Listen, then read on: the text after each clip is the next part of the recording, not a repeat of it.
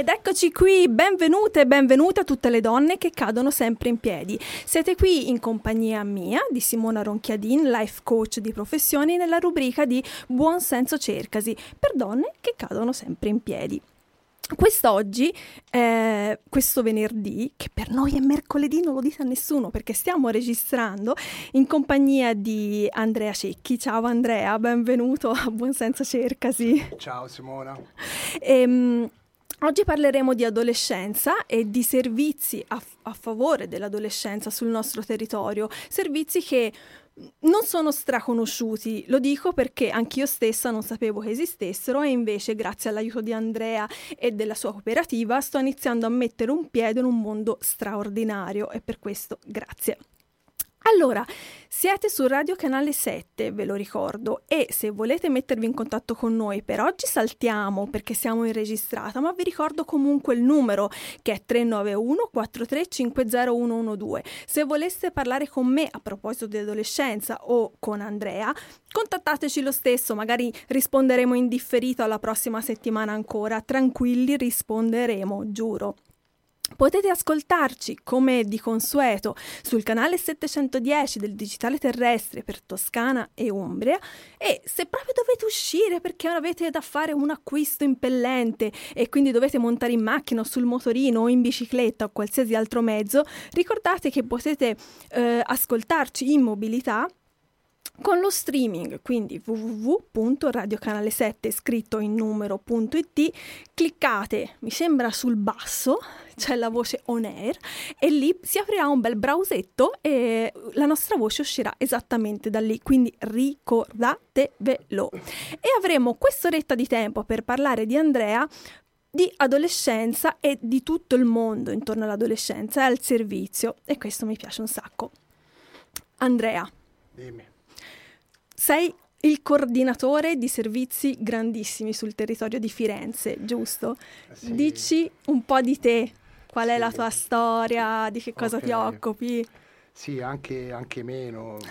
Permettimi anche di ringraziarvi, di ringraziarti, lo faccio a titolo personale, da operatore sociale che lavora nel campo dell'educazione ormai da 20 anni, quindi un eroe, praticamente un eroe. Un operatore sociale stagionato, direi, ampiamente stagionato. Ti ringrazio a nome, anche a titolo personale, ma anche a nome della mia organizzazione, la Cooperativa Sociale L'Abbaino di Firenze, che è una realtà, anche l'Abbaino è una realtà piuttosto stagionata, perché quest'anno festeggeremo i nostri 30 anni di attività. Mamma Iniziamo mia. A cavallo, fine anni 80, inizia anni 90, quando la cooperazione in qualche modo nasce, esplode e si sviluppa, intesa anche come impresa, vera e propria intrapresa di persone che in qualche modo avevano voglia di realizzare qualcosa e di costruire, mantenere e curare anche un bene comune che può essere un fare impresa alternativa al profit. E sostenibile. Sì, è sostenibile sempre, perché altrimenti, se non c'è la sostenibilità, niente in qualche modo si mantiene in vita, in qualche modo. Devo dire che perlomeno la mia esperienza nel mondo della cooperazione mi ha permesso anche di fare una scelta di campo come operatore sociale, in qualche modo, perché ho la sensazione anche di appartenere a qualcosa più grande di me, che ha una storia, ha un'origine anche ideale forte, con dei principi alla base formali oltre che sostanziali, che in qualche modo sento anche miei. Quindi avere anche il privilegio di curare servizi che hanno funzione pubblica, senza essere un'emanazione diretta dello Stato, ma essere un'emanazione anche di una volontà, di un civilismo che nasce dal basso e che poi si sviluppa anche a un livello di complessità di impresa anche notevole. Questo in qualche modo mi permette anche di sentirmi che appartengo a qualcosa di importante, insomma, quindi in qualche modo un po' tutti i lavori sociali sono in qualche modo anche una scelta di vita, no? Mm-hmm, sì. Poi inevitabilmente ho anche il massimo rispetto chi li concepisce come un mero lavoro, perché comunque anche di questo stiamo parlando. Però in qualche modo ci sono sempre dei valori che non sono monetizzabili in qualche mm-hmm. modo, no? E questo nella vita quotidiana, questa cosa qui ti dà una carica in più indubbiamente, mm-hmm. perlomeno dal mio punto di vista, questa è la mia esperienza, cioè, poi mm-hmm. sto portando una testimonianza molto personale. Certo, ovvio, certo. Anche se questa testimonianza qui la si colloca sempre con, ha sempre sullo sfondo una realtà che è la cooperazione e nello specifico la cooperativa L'Abbaino, in qualche modo una vecchia signora che è ancora in forma, che sta ancora sul mercato, ma che continua a garantire anche dei servizi di una qualità di buon livello. Preferibil, cioè la cooperativa L'Abbaino, il 99% dei servizi attuali sono destinati all'infanzia, mm-hmm. con una cura anche nei dettagli che a me, lavorando con i ragazzi, in qualche modo mi lascia sempre molto affascinato, no? E quindi questo sì, però L'Abbaino ha mantenuto questi due servizi che sono anche servizi storici, perché L'Abbaino nasce con un servizio rivolto ai giovani in situazioni di disagio, mm-hmm. che poi nel tempo si è trasformato nel centro diurno Lo Scarabocchio, che ha sede a Firenze, è convenzionato con l'amministrazione comunale di Firenze ed è un diurno, ovvero un servizio semiresidenziale rivolto a adolescenti, ragazzi e ragazze dagli 11 ai 17 anni, mm-hmm. che in qualche modo si arriva allo Scarabocchio su richiesta dei servizi sociali e sanitari del mm-hmm. territorio. Sì, Simona, questo te dici che non sono servizi noti, effettivamente sono servizi noti a chi ne ha bisogno. Proprio questo stavo dicendo. Sono servizi noti a chi ne ha bisogno. Ora, qui chiaramente ci si misura anche con un vizio di fondo rispetto anche ai servizi alla persona, cioè solitamente non sono concepiti come dispositivi di cittadinanza sociale, mm-hmm. quindi riconducibili anche a dei valori di democraticità. Anche la Costituzione stessa in qualche modo richiama il servizio alla persona, ma ci si rivolge ai servizi alla persona solo quando siamo in una situazione di bisogno, e fin qui va bene in qualche modo. Poi ci scontriamo tutti, cioè io mi scontro con questa cosa tutti i giorni, Andrea, perché ne parlavamo 2 minuti prima di partire, e il mio lavoro appunto è molto semplicemente fare tipo un'educatrice, no? Però privatamente le persone arrivano da me o quando sono molto messe male, cioè quando proprio non ne possono più, stanno vivendo proprio situazioni difficilissime, perché ho degli invii delle persone di fiducia che sono l'avvocato piuttosto che il passaparola, ok? Però non esiste una cultura di base per cui si pensa che tutti abbiamo il diritto di avere qualcuno con cui potersi confrontare in maniera neutrale, in maniera professionale, passami il termine, no? Quindi è per questo che dicevo che servizi come l'Abbaino, che secondo me sono importantissimi, sono conosciuti per le persone che ne hanno veramente bisogno. Però pensa se questa idea fosse o potesse diffondersi in maniera proprio nel tessuto sociale, no? Come momento di incontro sano, come momento di incontro educativo. Questo io volevo dire, questo insomma, magari ci siamo capiti.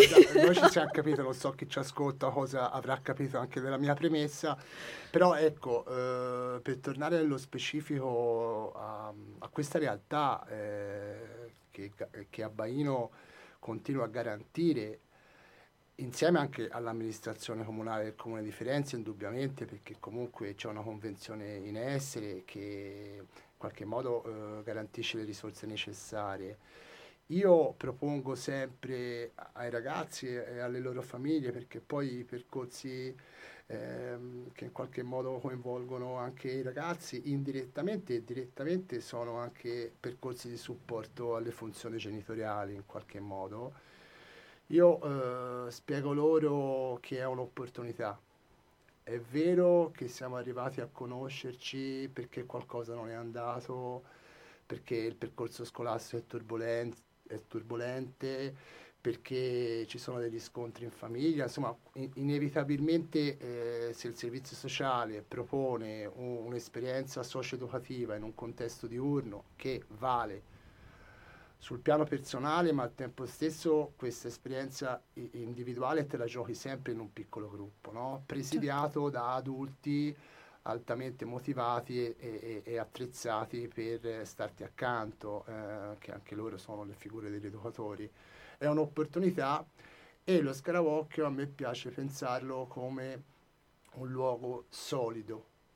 Ok, si parla molto di postmodernità liquida, relazioni liquide, amori liquidi, e questa cosa qui no. Non c'è solo la liquidità, intesa come anche esperienza di socialità individuale e collettiva al tempo stesso, ma in qualche modo lo Scarabocchio è un punto di riferimento, si trasforma nel tempo, e poi sono percorsi che possono durare quando c'è un investimento anche spontaneo e sincero, mai palesato evidentemente dall'adolescente, perché non può palesarti che in qualche modo ci tiene a te, te lo fa capire indirettamente, te lo fa capire anche in una maniera estremamente bella e preziosa, che ti rimotiva tutte le volte che ti arrivano queste vibrazioni da loro.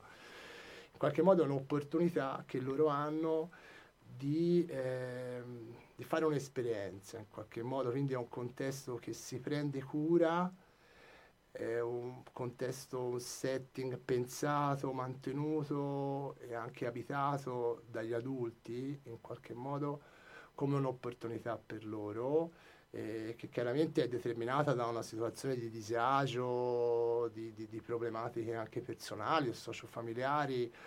Poi si parla molto di adolescenza, però io credo che probabilmente anche il concetto, diciamo, mediatico dell'adolescenza rischia anche poi di scadere in luoghi comuni. In realtà esiste una 1000 adolescenze, cioè esistono infinite. Sostanzialmente quanto siamo infiniti, quanto è infinita l'umanità, le persone che incontriamo, e poi alla fine un'esperienza, cioè lo Scarabocchio è anche un contesto che si prende cura, ma è anche una comunità di destini in qualche modo, no? Dove le vite degli adulti che ci operano dentro, dei ragazzi e delle ragazze, e in minima parte o in massima parte anche dei loro genitori, in qualche modo ci intrecciamo e condividiamo un pezzettino delle nostre vite in qualche modo. Ecco, è questo che mi sembra importante rilevare.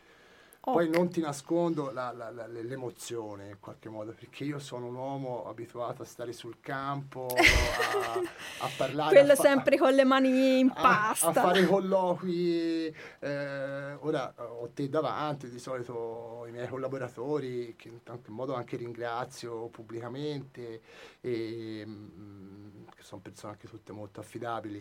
Tant'è che io oggi posso essere qui. Grazie a loro. Servizio, anche grazie a loro. Quindi non vi nascondo, ecco, la mia emozione. Venivo qui in scooter da Firenze e mi ripetevo: ma chi me lo fa fare? In qualche modo di metterci in questo caso la voce. Quindi, però probabilmente abbiamo qualcosa da raccontare. Non so se sono in grado di esprimere poi anche lo spessore e quanto è significativo poi anche il lavoro sociale a tutti i livelli. Io credo che poi in qualche modo l'aspetto che ancora mi motiva è l'aspetto fondante del lavoro sociale, che sono le relazioni, che tu poi sei continuamente sollecitato anche ad osservarti, anche ad analizzarti. Per tornare al discorso anche un po' del rischio di stereotipie, no, attorno all'adolescenza, cioè a me l'aspetto che piace di più del lavoro con gli adolescenti è che gli adolescenti ti sollecitano sempre a metterti in discussione come adulto. Cioè a me in massima parte quando si liquidano in qualche modo le problematiche anche collettive, no? delle generazioni di quella fascia di età, insomma, poi le fasce di età variano, no? Però indicativamente dai 14 ai 20 anni, se a 20 anni sei giovane adulto, già maggiorenne per la legge. In qualche modo, perlomeno nei servizi socio-educativi, gli adulti coinvolti sono, volenti o nolenti, in qualche modo costretti a mettersi in discussione come adulti. Già. Okay? E in qualche modo analizzarsi anche seriamente rispetto alle modalità relazionali, alle parole da scegliere, anche al background. È quello anche, che io penso, al background inteso come tipo di sensazione predominante durante la giornata, durante la vita, durante tutte le attività. Ora Andrea, mando un pezzo che è Innere Saughe di Battiato e l'ho scelto oggi, la playlist l'ho scelta tutta io in maniera molto democratica. Potevo sceglierla anch'io, no? Sì, no, con alcuni ospiti l'ho fatto, vabbè, quasi sempre lo faccio, però siamo andati troppo veloce con questa conoscenza, preparazione di puntate, e quindi ho fatto tutto io. Volta ti do un pezzo. Ok.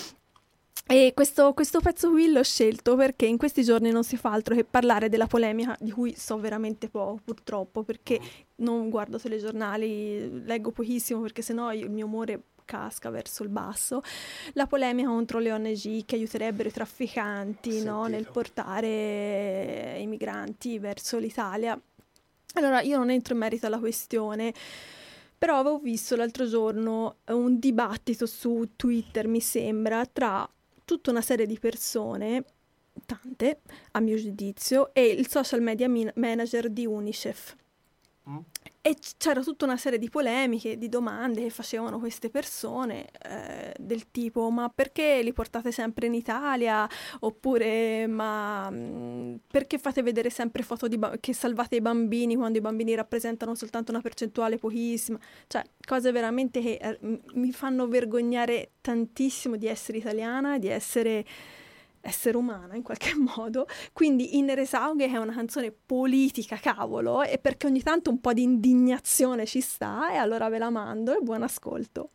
E fino all'ultima nota ve l'ho fatta ascoltare. Questo era Franco Battiato e Innere Saughe, una dichiarazione pubblica: maestro, io la amo, cioè non potrei vivere senza di lei, glielo giuro. E siete di nuovo qua su Radio Canale 7 in compagnia di Simona Ronchiadin e Andrea Cecchi. Stiamo parlando, a proposito di adolescenza, di servizi sociali riguardo l'adolescenza e di come sopravvivere a un periodo un po' tosto, ok?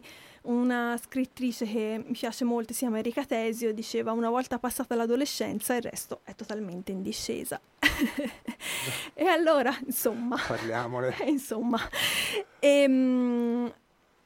Abbiamo concluso la prima parte della nostra conversazione con Andrea riguardo al discorso di mettersi in discussione, no? Sul fatto che gli adolescenti, ma questo anche i bambini, secondo me quando ti metti in relazione trasparente con qualcuno in ogni istante della tua vita, c'è possibilità di farsi delle domande costruttive su se stessi, no? E dirsi delle cose senza inventarsi niente. Comunque gli adolescenti sono un bello specchio, no? Un bel momento che ti spinge sicuramente al confronto intimo con te stesso. E allora mi viene in mente una cosa a cui io credo molto e che continuo a dire anche nel mio lavoro, spesso quando lavoro con gli adolescenti o con i genitori di adolescenti, no? Soprattutto quando, ed è divertentissimo, quando le mamme preoccupate per una certa situazione che a me sembra abbastanza normale, del tipo poco interesse per la scuola, oppure, che ne so, questi ragazzi che li vedi, e a volte fa male, lo so, magari abbandonati sul divano con Xbox, contemporaneamente Xbox portatile e telefonino nelle mani, no? E le mamme vengono da me dicendo: ah, questa ragazza, questo ragazzo ha dei problemi, non parla, è chiuso in se stesso, no? Poi io parlo con il ragazzo e vedo va tutto bene, cioè, nel senso che non ha grossi problemi e non avverte di avere grossi problemi, no? Se non quello di una grossa aspettativa dei genitori. Quindi di solito io finisco con il ragazzo e riprendo con i genitori il discorso. E E quello che io penso, e lo penso in maniera profonda, più che altro una realizzazione intuitiva, no? Mm. Che quando una persona ama un'altra persona per quello che è, al di là di quello che fa o non fa, e gli lascia lo spazio intorno a sé per districarsi nella vita, nel suo stesso pensiero della vita, le persone di solito danno il meglio, creano proprio del valore. Almeno questo è quello che per me è proprio una specie di credenza fissa.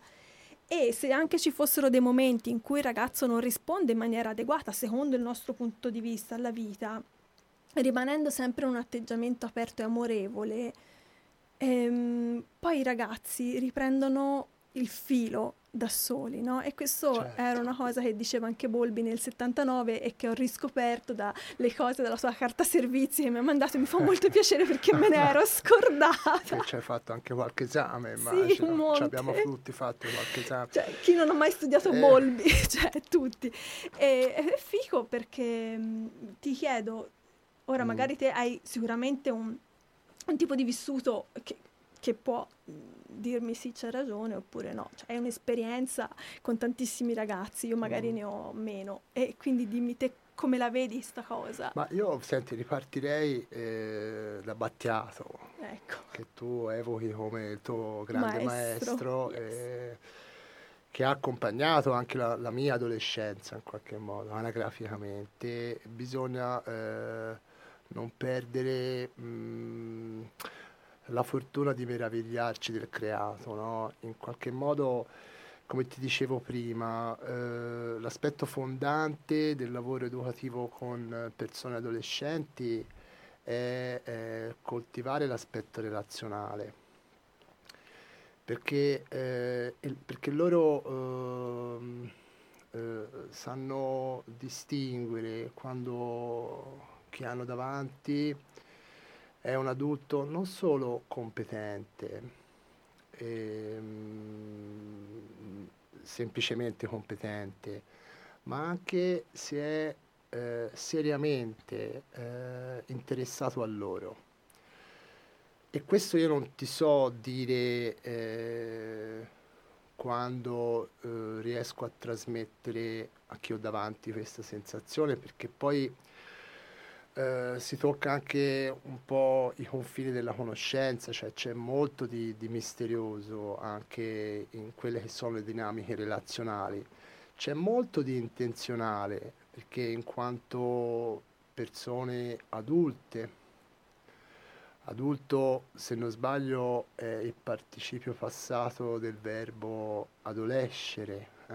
Credo, non ho fatto il liceo classico, però facciamo finta così, perché viene proprio bene. Adolescere significa poi in latino crescere, no? Cioè colui che cresce. Da un certo momento in poi smetti di crescere in qualche modo, no? Devi mantenerti.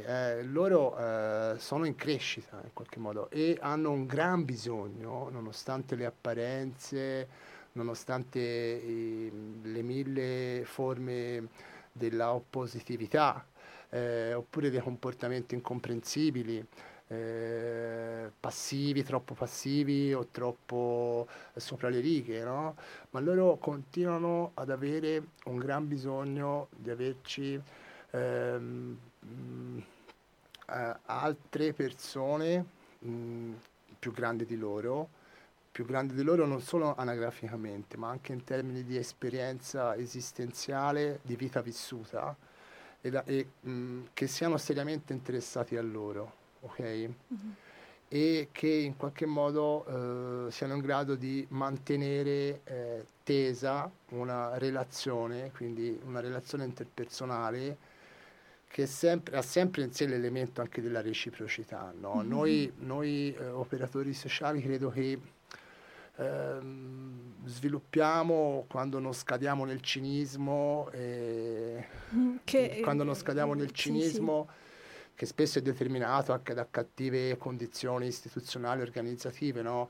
Però, ma non solo, in qualche modo anche è che a un certo punto si deteriora qualcosa dentro. Sì, a quel punto è bene anche lì qui entra in gioco tutto il discorso della formazione, dei percorsi anche di contrasto al cosiddetto burnout. Io pensavo fosse il nome di un locale, in realtà è una sindrome di alienazione dal proprio lavoro, sì. Insomma abbastanza anche trattata dalla letteratura.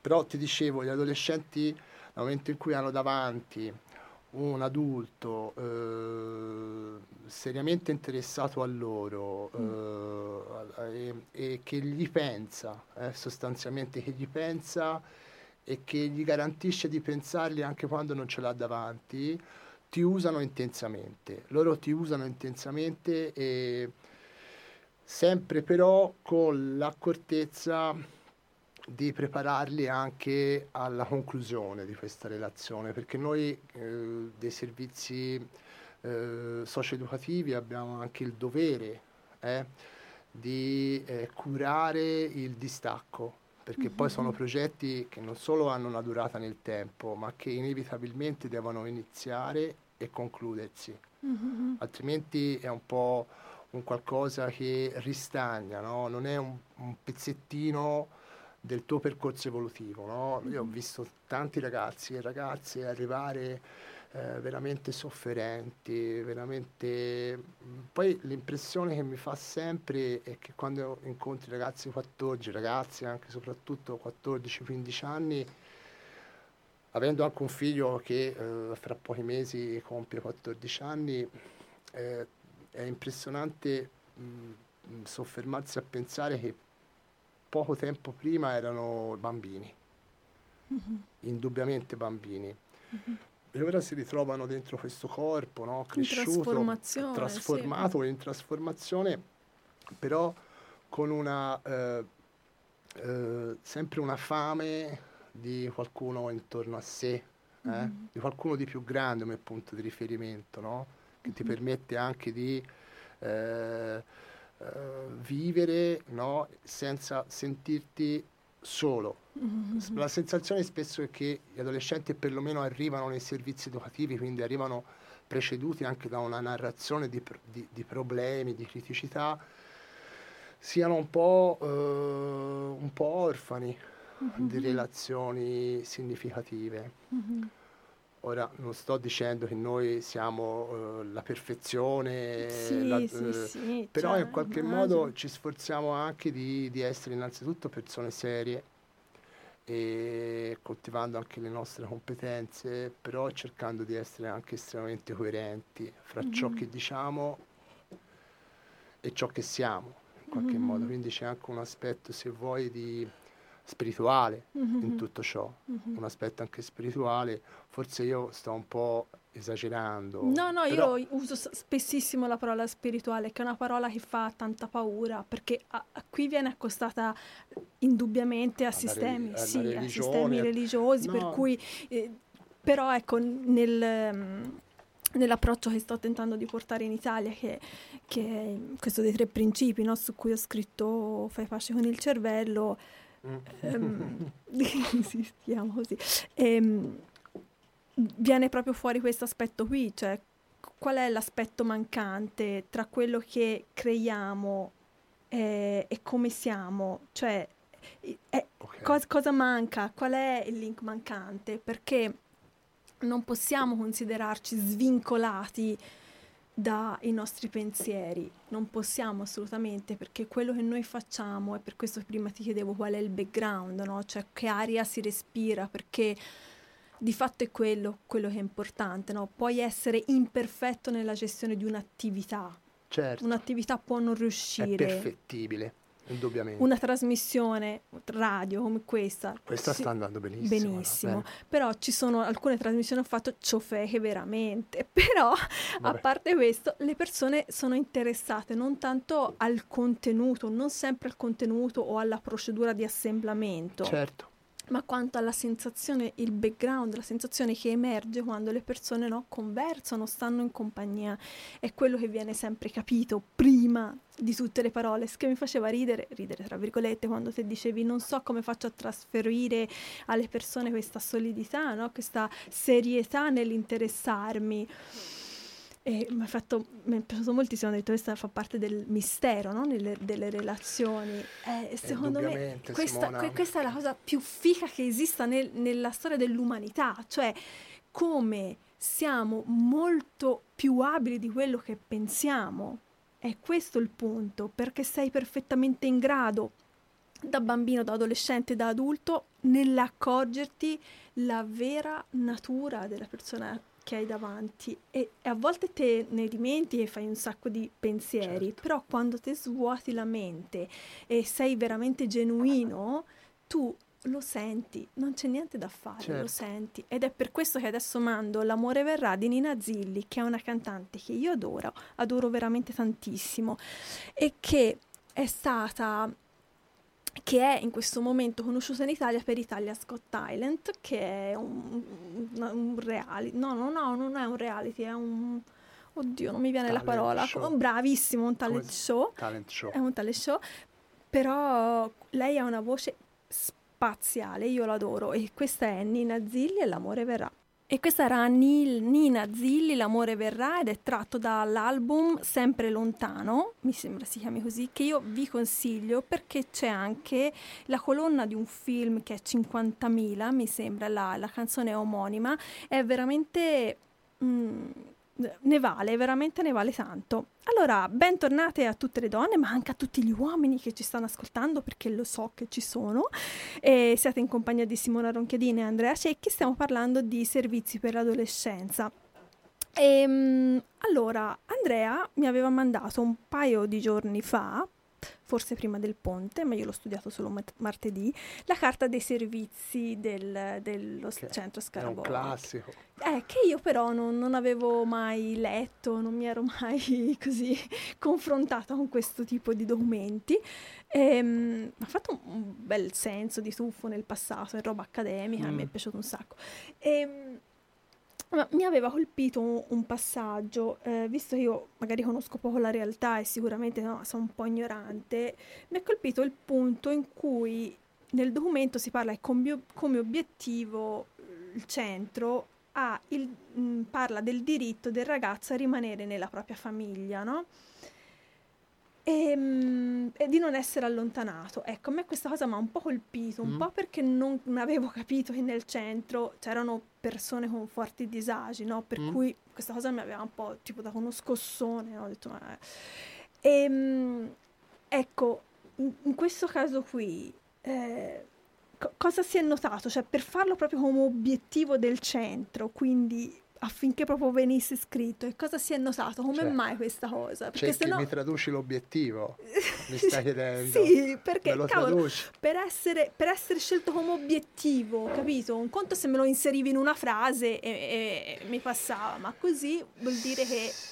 Sì, chiaramente la carta del servizio è un documento fondamentale, tra l'altro è previsto anche un documento obbligatorio che io reputo fondamentale anche per rispettare il principio della trasparenza, no? Cioè, i servizi alla persona devono essere non trasparenti, di più.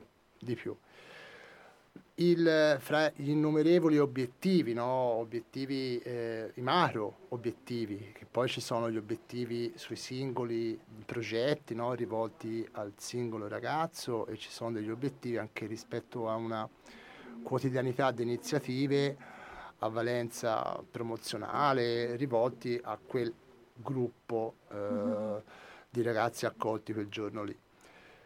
Era inevitabile inserire questo obiettivo, ovvero il centro diurno o il servizio semiresidenziale, così come lo chiama il legislatore toscano da qualche anno a questa parte, a mio modo di vedere, ma non solo mio, anche da un punto di vista giuridico e tecnico, è un dispositivo di contrasto all'allontanamento dei ragazzi e delle ragazze dalla propria famiglia. Tu saprai, per questo anche il servizio sociale è tristemente noto per allontanare i figli dalle famiglie, e questa è una realtà. Sì, c'erano state delle storie tristi. Sì, questa è indubbiamente una realtà. Talvolta gli operatori del pubblico, stiamo parlando di assistenti sociali delle amministrazioni comunali.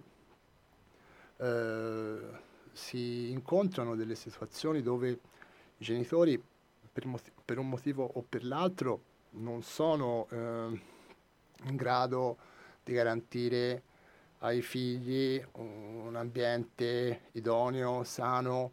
Loro per primi hanno delle difficoltà personali tali da non garantire al figlio una presenza o un'educazione o anche un accudimento dignitoso. Mm-hmm. Quindi credo le colleghe del servizio sociale, con loro profondo dolore e anche con processi anche di approfondimento importanti, sono costretti ad allontanare, quindi fare una proposta. Spesso solitamente c'è anche l'autorità giudiziaria, il tribunale minorenni, ora non la voglio buttare troppo sul tecnico, però talvolta siamo veramente costretti a proporre un altro contesto di vita ai ragazzi. La legge poi, che è una legge poi del 2001, se non sbaglio, che disciplina anche l'adozione e l'affidamento, quindi quando si allontana un minore, no? Per motivi dove i genitori sono di pregiudizio, no? Sono un pericolo loro, per le loro caratteristiche. E quindi si collocano in luoghi sicuri, che la Toscana, ora nonostante realtà che insomma non in qualche modo che hanno anche invalidato questa tradizione, che ricordiamocelo tutti, insomma a Firenze c'è l'Istituto degli Innocenti, insomma, quindi abbiamo una qualità, anche uno spessore storico importante rispetto a quello dell'attenzione dei bambini, delle bambine, in questo caso anche dei giovani, degli adolescenti. Però il centro diurno, essendo un servizio intermedio, può essere proposto in quelle situazioni dove probabilmente i servizi sociali o sociosanitari reputano che ci sia ancora uno spazio di manovra per garantire il diritto del minore a rimanere in famiglia, al tempo stesso garantirgli un ambiente di vita nella quotidianità adeguato, non alternativo alla famiglia, ma che si integra con la famiglia stessa, supportando anche nei limiti del possibile di un servizio socio-educativo le capacità genitoriali. Quindi io inserii questo obiettivo anni fa, perché per me il centro diurno rappresentava anche questo, cioè rappresentava anche uno strumento fattivo, reale, un servizio educativo che contrastava gli allontanamenti in qualche modo, che permetteva al ragazzo e alla ragazza di rimanere in famiglia con la garanzia di avere un luogo che si integra a quello domestico, dove trascorrere i giorni della settimana, dove essere anche monitorato e dove in qualche modo anche il genitore stesso può... anche se dove ci sono delle routine, io penso, perché sai... Sì, io sono una fautrice delle routine, proprio a bestia. Io credo il tratto che i miei collaboratori... probabilmente il più antipatico, non so se si capisce, sono molto fissero. Io insisto molto nell'uso, nell'attenzione rispetto agli spazi e dei tempi, no? Non dico di lavorare all'orologio, però insomma dai, aiuta. Sapere, perché quando le persone sanno com'è l'organizzazione, che è sempre in un certo modo, è riconoscibile, ti dà sicurezza, e nello spazio tra un'attività e l'altra uno si può... Non c'è più tempo di pensare all'organizzazione, non so se mi spiego, certo. Cioè nel senso, se le cose sono già preordinate, cioè con flessibilità, e questo è ovvio, però ti togli una fetta di lavoro importante dalla testa. No, poi c'è anche appunto quel discorso di prevedibilità, e mi viene in mente sempre quando mi sento di portare argomentazioni un po' fredde, un po' tecniche rispetto all'importanza di rispettare i tempi, no? Che determinano anche uno stare insieme. Cito sempre, ahimè, il piccolo principe che voleva andare dalla volpe così a piacimento, un po' quando gli andava, in realtà la volpe, che è un po' anche una metafora, no? Di una generazione, o in questo caso una specie diversa, però un po' più saggia, un po' più matura, dice no, devi venire a una certa ora, perché io inizio a aspettarti, sono contento di vederti, cioè non è che si può viaggiare un po' così in maniera improvvisata. Ecco, io credo che improvvisarsi non fa bene in un servizio educativo che comunque ha un tratto di intenzionalità, certo, in qualche modo, ovvio, okay? Assolutamente, ma io penso anche nelle famiglie comunque c'è un certo margine di originalità e di imprevedibilità. Io almeno quello che noto che i figli che vengono su più inquadrati, che non vuol dire più seri, impegnati e necessariamente bravissimi, ma voglio dire, sai, quelli che hanno più la testa sulle spalle vengono tutte da famiglie che hanno un ritmo molto riconoscibile dall'esterno, certo, no? Molto, molto strutturato, per cui un ragazzo sa per esempio che la nonna quell'ora è a sua disposizione, in quell'altro contesto c'è l'altra nonna o l'altro, certo, cioè, capito, questo che non è necessariamente una quotidianità industrializzata, esatto, ma è una quotidianità riconoscibile, esatto, mappata, no? Come quando uno ha una mappa di un territorio e sa che se si sposta a destra c'è una certa cosa, se si sposta a sinistra c'è un'altra. Ecco, certo, questo. C'è un criterio, cioè garantire appunto uno degli elementi della solidità che ti richiamava all'inizio è questo.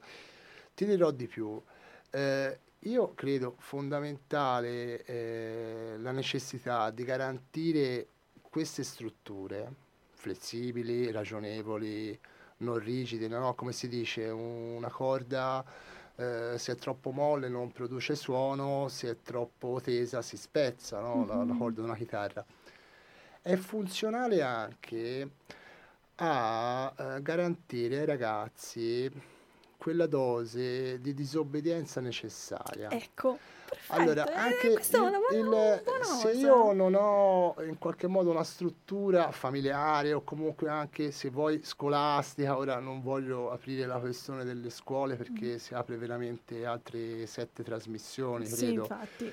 E, ci sarebbe qualcosa da dire a proposito. Moltissimo. Però, io ho fatto già una trasmissione con Cristina Domenichini della Cavalcanti. Okay. La preside? La preside, okay. Sì, abbiamo avuto modo di intrecciarci. Ma io ti dicevo, dal momento in cui la struttura, i bioritmi, le regole, le consuetudini, no, sono riconoscibili, che quella struttura lì permette anche di disobbedire. Cioè anche di trasgredire. L'elemento della trasgressione, non so se parlo da un punto di vista generazionale, non lo so, però per me continua ad essere elemento evolutivo importante. Sì. Ok. Anche un modo bellissimo per ridefinire i limiti della relazione. Brava. Non subisco più le regole dal momento in cui tento di smontarle, però poi inevitabilmente le rimonto e quindi le faccio mie, in qualche modo. Oggi c'è una specie un po' di piattume, ora non voglio generalizzare assolutamente no, però l'aspetto che più mi incuriosisce è questa permanente, voglio dire, assenza di sana disobbedienza, no? Perché tutto è permesso, tutto si può relativizzare, e secondo me le generazioni attuali, insomma, in qualche modo sono anche un po' deprivate, no? Sì. Da questa sorta di ti faccio un esempio stupidissimo, banale. Sono spiegato perché... no, guarda, ti faccio un esempio perché mi è venuta in mente questa cosa qua per l'associazione idee. Mio figlio grande ha 16 anni, va bene, si vorrebbe fare un tatuaggio, un piercing sulla lingua, e io gli ho detto di sì. Però ovviamente lui è minorenne, quindi ci vorrebbe la firma di liberatoria. La liberatoria. E io gli ho detto di no. Cioè... deciditi. Gli ho detto, certo, tu sei libero di fare quello che vuoi, ma non prima dei 18 anni. Okay. E questo è una cosa su cui non transigerò, nel senso che proprio è una cosa che io sento giusta per come sono fatta io come genitore, poi c'è chi lo fa, va bene, cioè nel senso, certo, non sto qui a giudicare, va bene.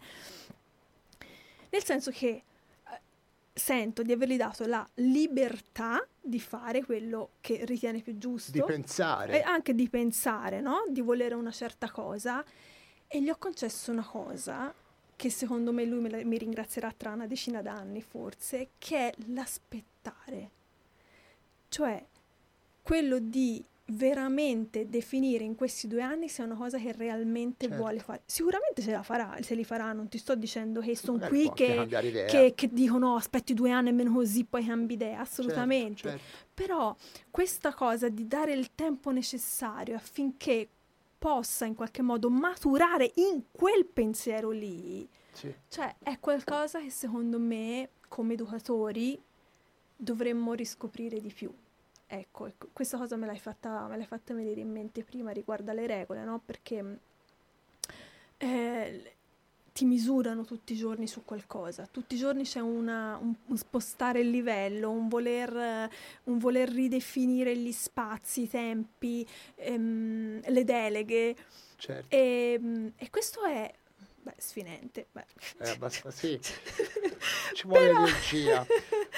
Però è figo perché ti dà l'opportunità anche di trasformare la relazione anche in qualcosa di più evoluto, no? E anche quello di dire come genitore, no, io questa cosa qui, ma senza rabbia o rancore, perché io sono il genitore, decido io fino a che non c'è 18 anni. Con una crisi d'autorità.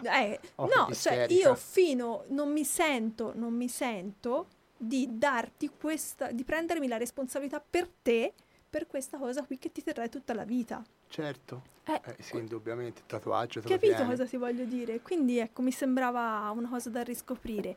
Allora, mancano pochissimi minuti al termine della trasmissione. Okay. E ti volevo ringraziare per essere stato con noi e ti volevo chiedere se puoi, in qualche modo, no, se puoi dare delle idee a qualcuno che ci sta ascoltando, se sono magari... non so, pensano di aver bisogno del tuo servizio, del servizio di Abbaino, cioè quali sono magari degli strumenti per mettersi in contatto con voi, se organizzate delle cose, non lo so. Sì, questa cosa non l'avevo preparata, quindi no. Scusa. Io niente, ti ringrazio nuovamente a titolo personale, a titolo anche di Abbaino. Io quello che posso invitare le ascoltatrici e gli ascoltatori è di non rinunciare a chiedere aiuto nell'eventualità si ritrovassero in una situazione di difficoltà e informarsi. Oggi poi le cooperative, i servizi alla persona, ora noi siamo su Firenze, quindi vero che oggi siamo a Prato, quindi però credo che anche a Prato la realtà della cooperazione sia vivace ed offra anche dei servizi socio-educativi per adolescenti interessanti, altrettanto interessanti rispetto a quelli fiorentini in qualche modo. Mm-hmm. Quindi quello che mi auspico è che il genitore in difficoltà non accetti di sentirsi solo, perché quel suo figlio lì, quella sua figlia lì è anche un po' figlia di tutti noi, cioè è anche un po' il nostro futuro, no? Quindi ha una doppia responsabilità, non solo personale ed affettiva, perché è lui il genitore, il padre o la madre, ma ha anche una responsabilità collettiva in qualche modo di garantire al proprio figlio anche la possibilità di vivere una quotidianità di senso in questa fase della sua vita, perché quello è davvero il nostro futuro, quello sarà veramente l'adulto di domani, e credo che questo sia un atto non solo d'amore nei confronti del proprio figlio, ma anche di amore rispetto a una collettività che ancora esiste e che anch'essa è un bene comune, no? La collettività, la socialità, insomma la società intesa insomma, a livello anche macro. Sì. La roba che studiamo educazione civica, ecco. Che ci stiamo quasi dimenticati. Era un po' una cosa pallosa, però secondo me assolutamente, è molto importante. Palloso si può dire? Sì, okay. Si può dire. Ah, guarda, l'altra volta, l'ultima trasmissione, ho detto proprio la mia ospite ha detto proprio una super parolaccia, quindi palloso. Visto che mi ha lasciato lo spazio, diciamo, pubblicitario, volendo www.abbaino.it, c'è il sito internet, informa, ripeto, prevalentemente sono servizi all'infanzia, a 5 stelle direi, massima parte pubblici, anche in minima parte c'è anche tutto il settore privato, e quindi anche solo per leggere qualcosa, chi siamo. Quindi www.abbaino.it. Sì. Abbaino fa parte di Coeso o sto dicendo una cavolata? Abbaino è un'associata del Consorzio Coeso. Consorzio Coeso da un anno a questa parte è un grosso contenitore di senso, perché associa molte cooperative che vanno da Firenze fino a Pistoia. Ammazza quanto sei! Quindi diciamo copre l'area dell'attuale città metropolitana.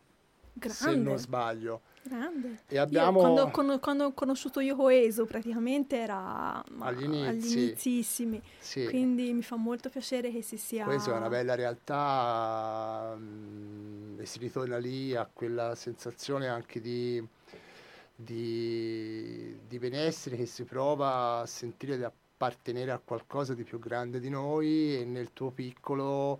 sei responsabile di curare un pezzettino di un qualcosa di più grande, ed hai anche la responsabilità di curarlo al meglio. Ecco. Senti, c'era una metafora che la diceva una persona che non mi piaceva per niente, quindi l'ho sempre... Non lo citi? No, non lo cito. Okay. Che l'avevo sempre relegata in un cassettino della mia testa, però adesso mi viene troppo bella. È come quando... uno scarpettino lavora una pietra, no? Cioè, uno gli fa: cosa stai facendo? Ah, sto lavorando una pietra. E va da un altro e gli dice: te cosa stai facendo? Sto lavorando una pietra che andrà a costruire una delle più belle cattedrali della città. Okay. C'è la sua bella differenza. Sì, quindi questa cosa me la riprendeva. Ti ringrazio davvero di essere stato con noi. Dobbiamo già chiudere perché abbiamo finito il nostro tempo. Vi ringrazio, vi auguro buon weekend e ci sentiamo venerdì prossimo. Ciao. Andrea, grazie. Ciao, grazie a voi.